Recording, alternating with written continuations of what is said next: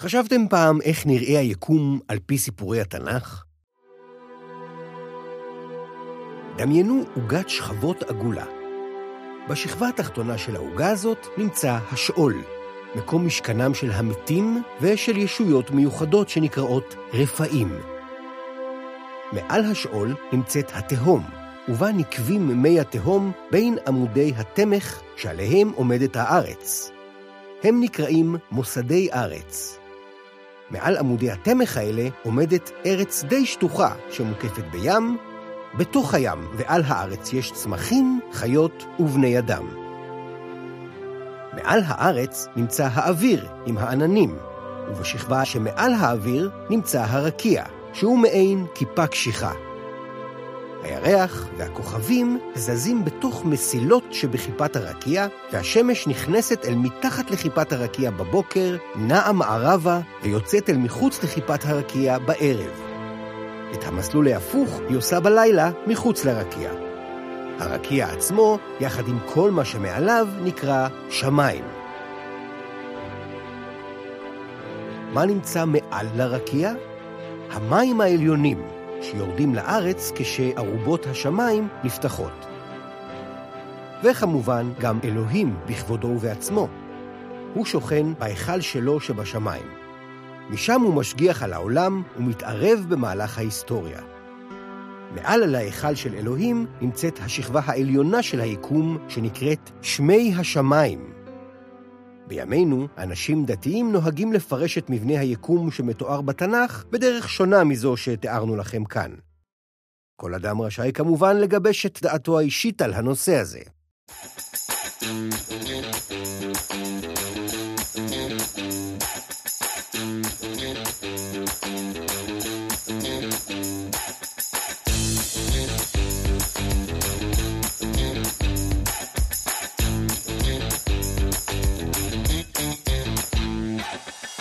היי, אני גדי לוי ואתם מאזינים לעץ הדעת, הפודקאסט שבו אנחנו מנסים לעודד חשיבה ביקורתית ולענות על שאלות מעניינות שלרוב אנחנו לא מקבלים עליהן תשובות מספקות. אתם מוזמנים לחפש אותנו בפייסבוק תחת השם עץ הדעת הפודקאסט ולשלוח לנו שאלות משלכם.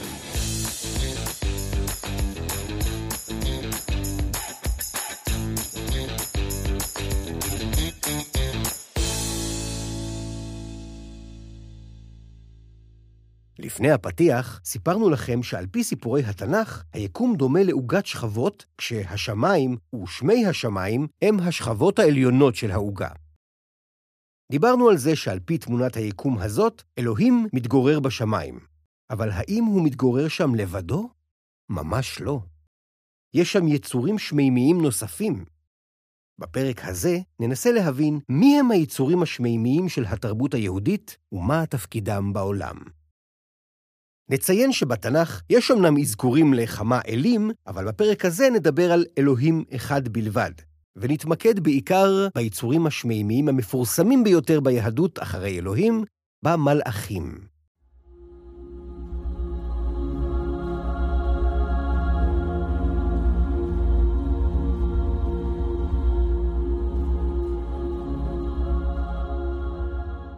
בתנ"ך, המילה מלאך משמעותה שליח, בדרך כלל שליח אנושי. לעומת זאת, מלאך אדוני, או שר צבא אדוני, או מלאך האלוהים, או בן האלוהים, כל אלה הם שמות נרדפים בתנ"ך ליצור שמימי פלאי שמתפקד כשליח של אלוהים. איך התחילו להאמין במלאכים? אנחנו לא יודעים. יכול להיות שהם הופיעו בתרבות היהודית בהשפעת תרבויות קדומות אחרות, שהייתה בהן אמונה ביצורים כלשהם שביצעו שליחויות שמימיות. המלאכים מכונים בתנ"ך גם צבא השמיים. הם שוכנים בשמיים לצד אלוהים, שם הם כנראה, לפחות על פי חלק מהמקורות, מהללים ומשבחים את אלוהים, וכשאלוהים מצווה עליהם, הם יורדים מהשמיים לארץ ומבצעים את פקודותיו. מלאכים יכולים להופיע בכל מקום, להתגלות לבני האדם, לדבר איתם ולהעביר להם מסרים שונים.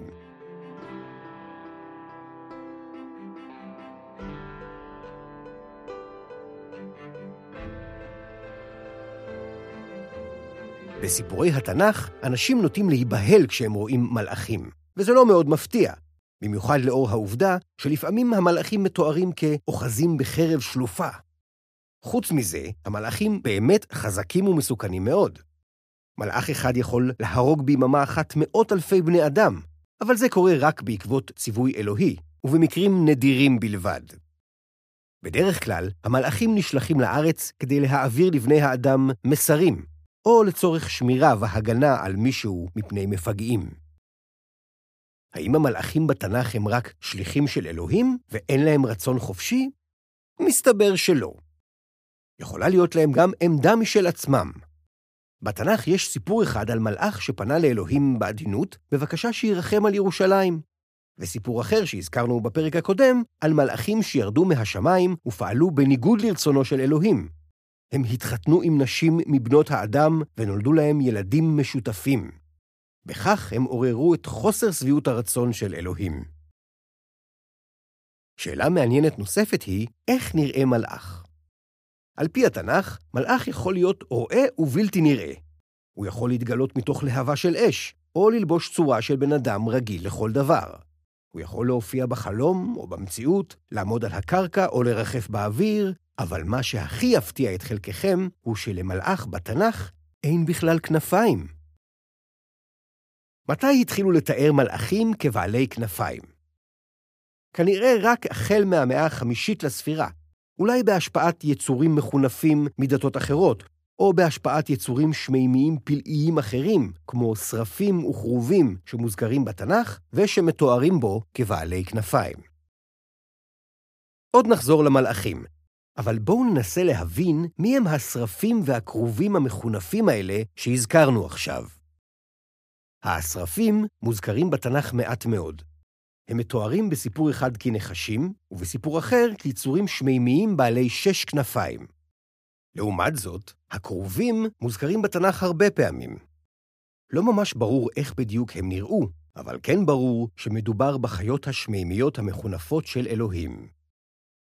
אלוהים מתואר בכמה וכמה מקומות בתנ"ך כיושב הקרובים, כרוכב על כרוב, וגם כעומד על כרובים.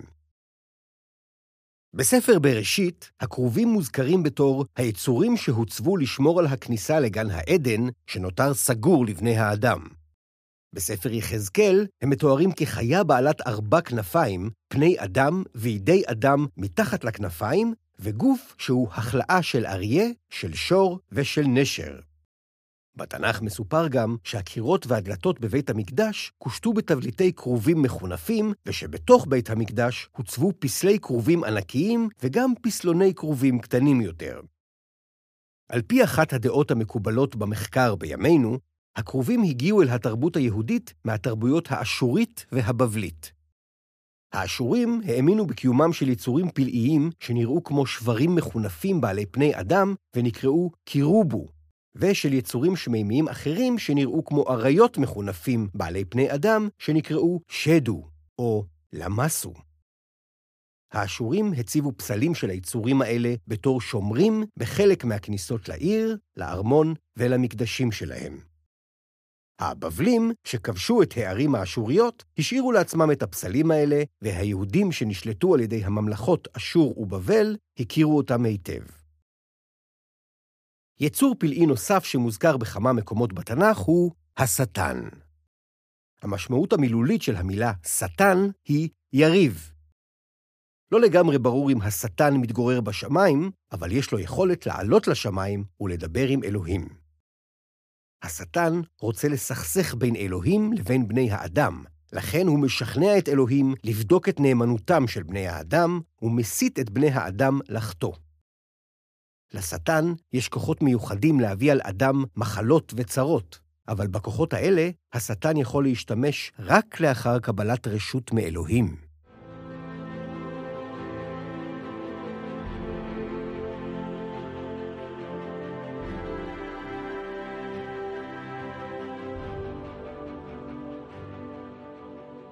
מה עוד סופר על כל היצורים האלה בספרות היהודית שלא נכללה בתנ"ך או שנכתבה אחריו? למרות ניסיונות של רבנים שונים להסביר מהם השרפים ומהם הקרובים, שנקראו לפעמים גם חיות הקודש, אין הסכמה יהודית רחבה לגבי הקיום שלהם, או לגבי המראה שלהם, או לגבי התפקיד שלהם. בחלק מהמקרים התייחסו אליהם כאל שמות נרדפים למלאכים, במיוחד לשרפים. לעומת זאת, לגבי קיומם של המלאכים יש הסכמה די רחבה, והם תוארו בספרות היהודית באופן די מפורט. הם מכונים גם מלאכי השרת, גם שרים, וגם פמליה של מלה. מסופר עליהם שהם יצורים פלאיים, ענקיים, בעלי כנפיים, שמשרתים את אלוהים ושמדברים ביניהם בעברית, שנחשבת ללשון הקודש. בנוסף, עד כמה שידוע לנו, הם מתוארים תמיד כזכרים. המלאכים שוכנים בגן העדן שבשמיים. משם הם מנהלים את כל התהליכים שמתרחשים על הארץ, הם משרתים את אלוהים וגם שרים לו ומהללים אותו. המלאכים היו קיימים עוד לפני שנבראו בני האדם. הם חשבו שאלוהים יסתפק בהם, והם לא ממש הבינו למה אלוהים החליט לברוא את בני האדם. נציין שהמלאכים מרשים לעצמם לתהות על פשר החלטותיו של אלוהים, אבל בסופו של דבר הם מקבלים אותן תמיד ללא ערעור. יש להם בחירה חופשית, אבל הם כפופים למרותו של אלוהים.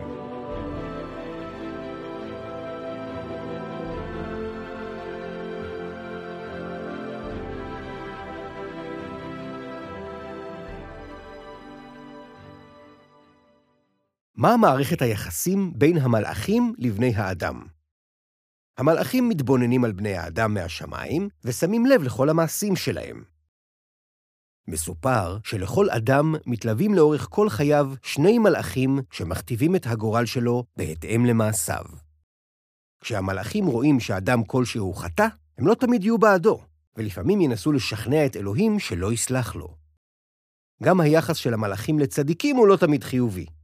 כשצדיקים כמו משה או רבי עקיבא עולים לשמיים עוד בחייהם, המלאכים מתעצבנים ומנסים לדחוף אותם משם. לעומת זאת, כשצדיקים מגיעים לשמיים לאחר מותם, הם מתקבלים שם על ידי המלאכים בסבר פנים יפות. לפעמים המלאכים יורדים מהשמיים לארץ, מעבירים למישהו מסרים אלוהיים, עוזרים למישהו שאלוהים רוצה בטובתו, או פוגעים במישהו שאלוהים רוצה ברעתו. ישנם גם מלאכי חבלה, שתפקידם העיקרי הוא לפגוע בבני אדם. חלקם שוכנים בגהנום שבשאול ומענישים שם את החוטאים.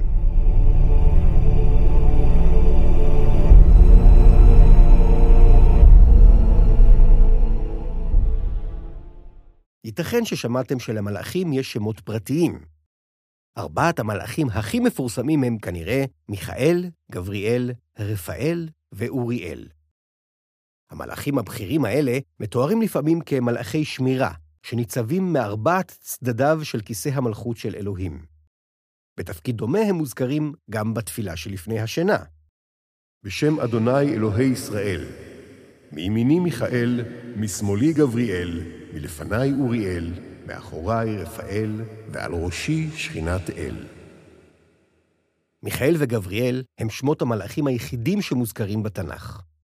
מיכאל מכונה גם השר הגדול, או אחד השרים הראשונים, ואחד מתפקידיו הוא להקריב לאלוהים קורבן על מזבח שמימי. מסופר עליו שכולו שלג, ושהוא התגלמות מידת החסד של אלוהים.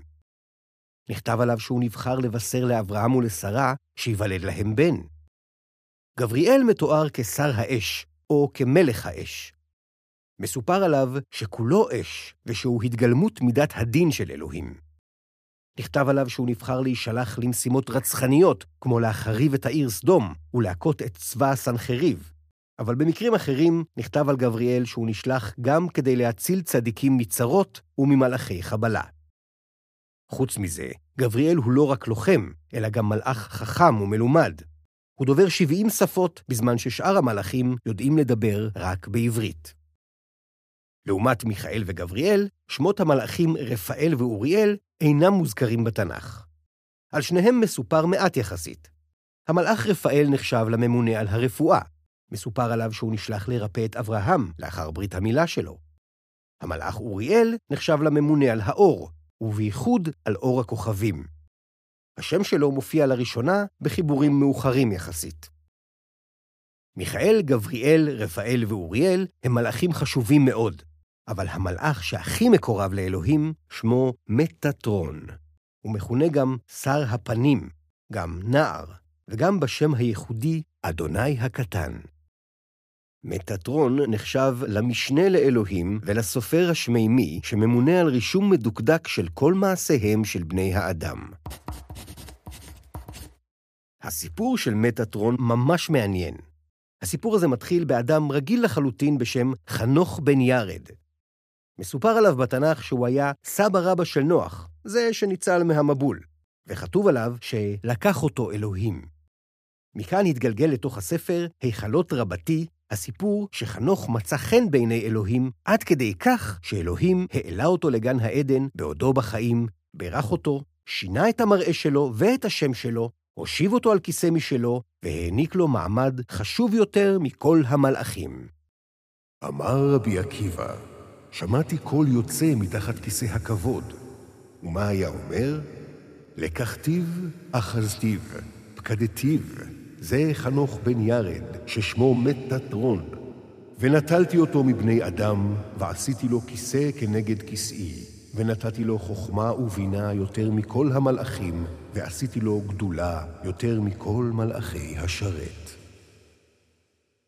המעמד של מטטרון כמעט הכי גבוה שאפשר, ועדיין, למרות המעמד החשוב שלו, מטטרון אינו חסין מפני עונשים. בפרק החמישי של הפודקאסט שלנו, הזכרנו אגדה מפורסמת על ארבעה אנשים שנכנסו לפרדס, או במילים אחרות, שניסו להיכנס לגן העדן במהלך חייהם. אחד מארבעה אלה היה רב בשם אלישע בן אבויה. על אלישע בן אבויה מסופר שהוא הצליח לעלות לגן העדן שבשמיים, וראה שמטטרון יושב שם על כיסא מלכות, בזמן ששאר המלאכים עומדים. מכיוון שמטטרון לא נעמד על רגליו כשראה את אלישע בן אבויה, אלישע התבלבל וחשב שאלוהים אינו מנהיג את העולם לבד, אלא שיש לו שותף. מסופר שעל ההטעיה הזאת, מטטרון נענש בחומרה. הוא הורד מהכיסא שלו וקיבל שישים מכות של אש.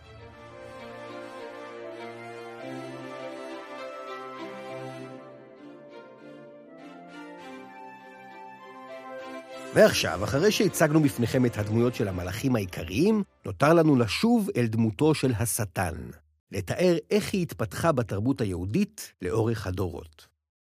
על פי המסורת היהודית, השטן הוא בעצם מלאך רשע בשם סמאל, שתפקידו להיות היועץ הרע של אלוהים. לשטן, כמו למידת הדין של אלוהים, יש שאיפה להעניש בני האדם שחטאו. השטן מתואר גם בתור יצר הרע. המקור למחשבות הרעות שגורמות לאנשים לחטוא ולהסתכסך עם אחרים. השטן מכונה גם שרו של עשיו או שרו של רומי, גם המלאך המשחית וגם מלאך המוות. לשטן יש המון כוח הרסני, אבל למרות כל הכוח הזה, אין לו יכולת לפגוע באף אחד מבלי לקבל את רשותו של אלוהים. הוא יכול להמית רק את מי שאלוהים ציווה עליו להמית. אגב, אולי בהשפעת הנצרות, להרבה אנשים יש בראש אסוציאציה כלשהי בין השטן לגהנום, אבל אנחנו לא מצאנו שום אזכור לקשר כזה בספרות היהודית. לעומת זאת, בין השטן לשדים דווקא מצאנו קשר.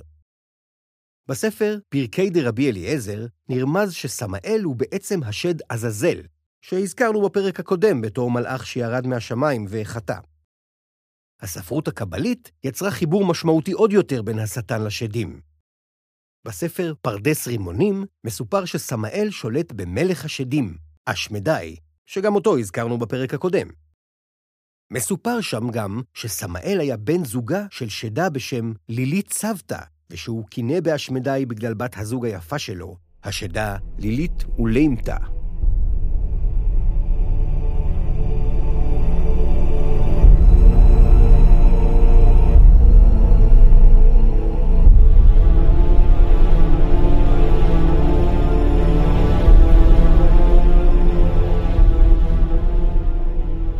זהו, הגענו אל סיומו של הפרק הזה.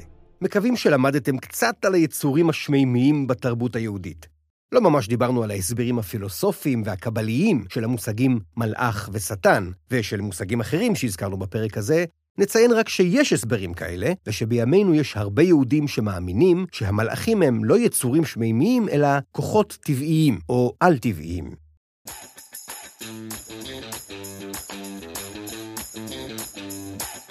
זה היה הפרק ה-שתים עשרה של עץ הדעת.